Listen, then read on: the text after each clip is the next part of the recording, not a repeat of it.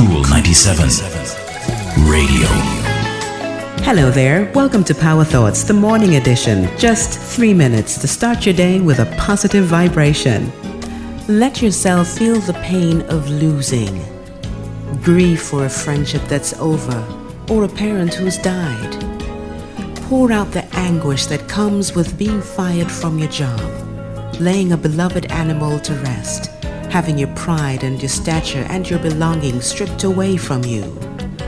Feel how much it hurts.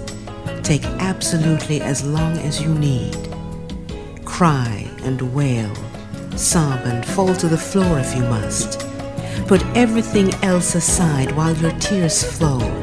Scream and bang your fists against something soft and cry out, why?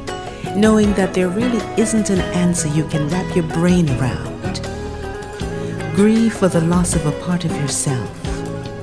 When you're empty, when the grieving subsides, remember that this too shall pass, and that every time something dies, something else is born. Today's Power Thought is from Rachel Snyder. I'm Rosman Brown. Talk to you next time.